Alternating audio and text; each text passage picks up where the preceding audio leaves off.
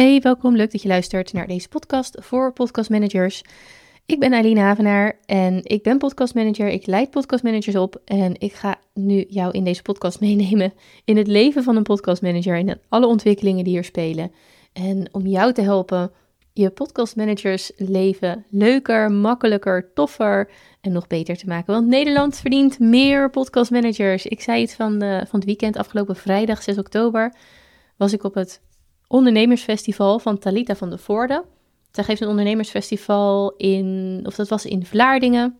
En daar mocht ik een verhaal houden over ons mooie vak, over podcastmanagement. Ik heb verteld over het waarom van podcastmanagement en over hoe je laagdrempelig kan starten. En ik dacht, dat neem ik ook even mee in de podcast van vandaag, in de aflevering van vandaag. Waarom podcastmanagement? Het is ontzettend goed te plannen en te structureren. Het is voor best wel veel mensen heel makkelijk incorporeren in hun huidige aanbod, in hun huidige werk en in hun huidige leven. Natuurlijk kost het je tijd en zal je altijd met je klant in gesprek erover moeten blijven, over, om, om zeg maar, het goed in te richten. Maar als het eenmaal staat, het is niet on the spot. Je hoeft, als je het goed inricht, als de klant ook de afspraken nakomt, staan de spullen die je nodig hebt voor je werk, staan gewoon klaar wanneer jij dat hebt afgesproken. En dat maakt echt, voor mij, maakte dat gewoon enorm het verschil. Dat ik niet meer afhankelijk was.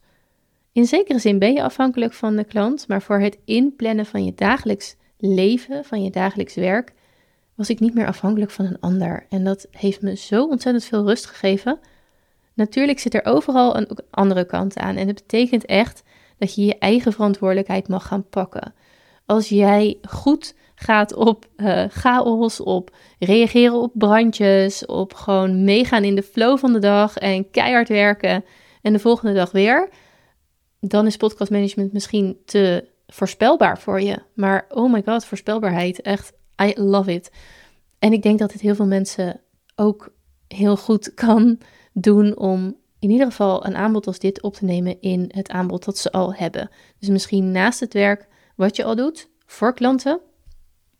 En heb ik het voornamelijk ook over bijvoorbeeld ondersteunende functies zoals VA's. Een podcastmanager is ook een ondersteunende functie. Je helpt een ander met het maken van in dit geval content.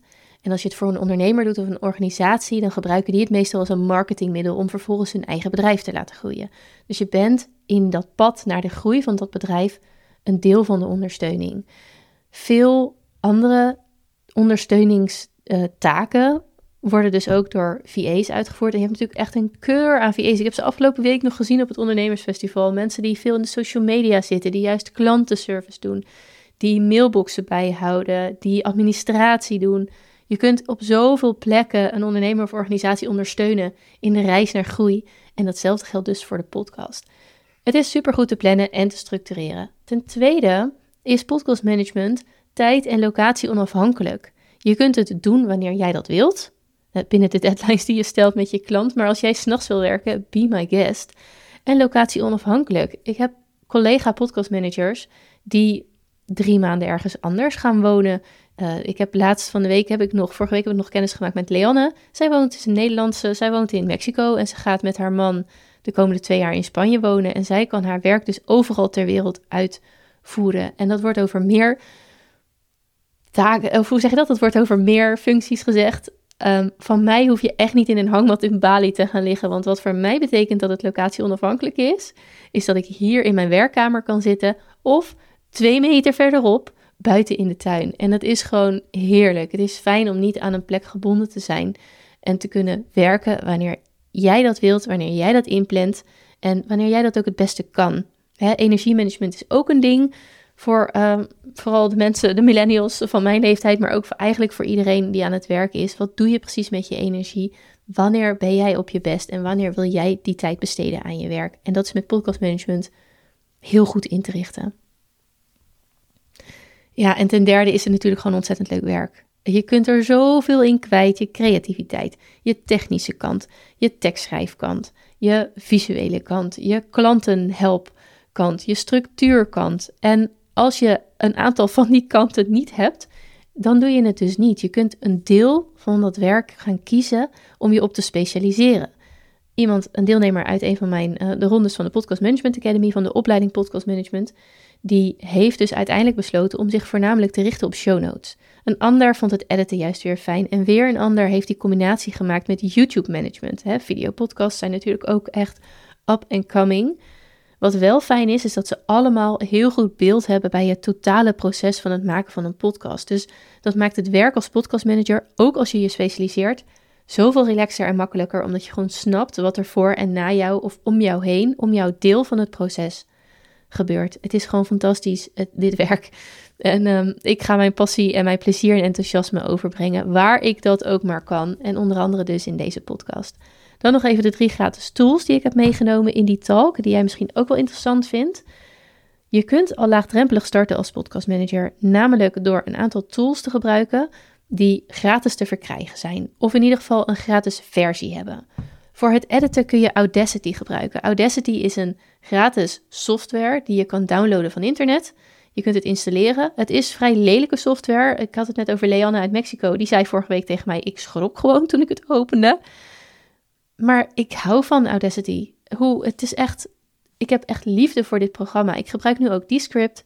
Maar Audacity blijft echt in mijn stack of tools om podcastmanagement uit te voeren. En ik heb er de eerste drie, vier jaar, zeg maar, solo alleen met Audacity gewerkt voor editwerk. Dus je kunt daar echt meer dan perfect je podcastmanagement business op bouwen. En er zijn mensen die nooit overstappen naar iets anders. Ook grote podcasters.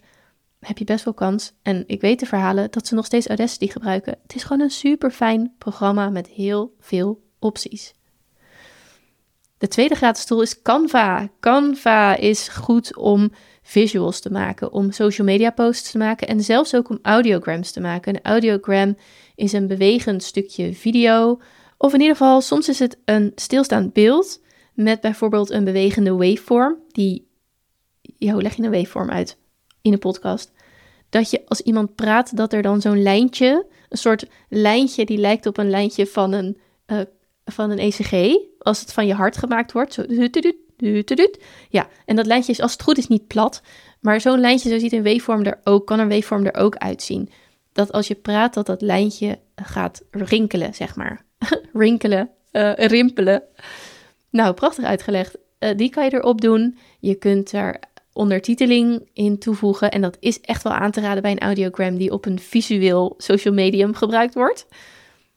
Maar je kunt er ook cover art mee maken. En in Canva zitten ook al heel veel schablonen waarmee je cover art kan maken. En ik had als tip gegeven ook tijdens mijn talk, en dat geef ik nu ook aan jou. Als je de eerste tien of zo niet kiest, dan zit je al gauw in een iets meer, uh, of als je een specifieker zoekterm opgeeft binnen de Canva templates, dan zit je al gauw op een relatief originele cover art die voldoet aan alle eisen.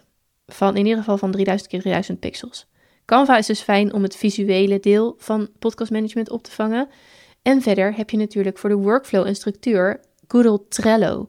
Trello is een samenwerkingstool die je heel mooi kan inrichten op basis van podcastafleveringen die gemaakt gaan worden, die, gemaakt, of die, die nu gemaakt worden en die gemaakt zijn. Je kunt een hele lijst aanleggen met subtaken. Je kunt daar mensen aan toewijzen, zodat jouw klant precies weet waar die voor opgeleid staat en wat jij gaat doen en wanneer je dat gaat doen. Van Trello is echt een fantastisch middel en heeft ook een hele mooie gratis versie waar je echt al veel mee kan. En voor de rest kun je voor bestandsoverdracht natuurlijk dingen gebruiken als Google Drive, als Dropbox, als WeTransfer. Je kunt je e-mail inzetten, je teksten kun je schrijven in Google Docs of in Word als je dat al hebt. Je kunt dus qua tools super laagdrempelig starten als podcastmanager. Goed, dan is vandaag de opleiding, de, de, vierde ronde van dit jaar. Even denken. Nee, de derde ronde van dit jaar van 2023. De opleiding Podcast Management is vandaag gestart. Het is, ik heb de online leeromgeving opengegooid en aanstaande vrijdag hebben we dan de eerste kick-off en coach call. Dus als je je nog wil inschrijven, dan kan dat tot en met 12 oktober. Want dan kun je vrijdag 13 oktober bij de kick-off zijn. Dan sluiten de deuren wel echt na 12 oktober. En dan gaan we gewoon van start met de aspirant podcast managers die zich op dat moment hebben ingeschreven. Ik kom gauw weer bij jullie terug. Dankjewel voor het luisteren en tot gauw!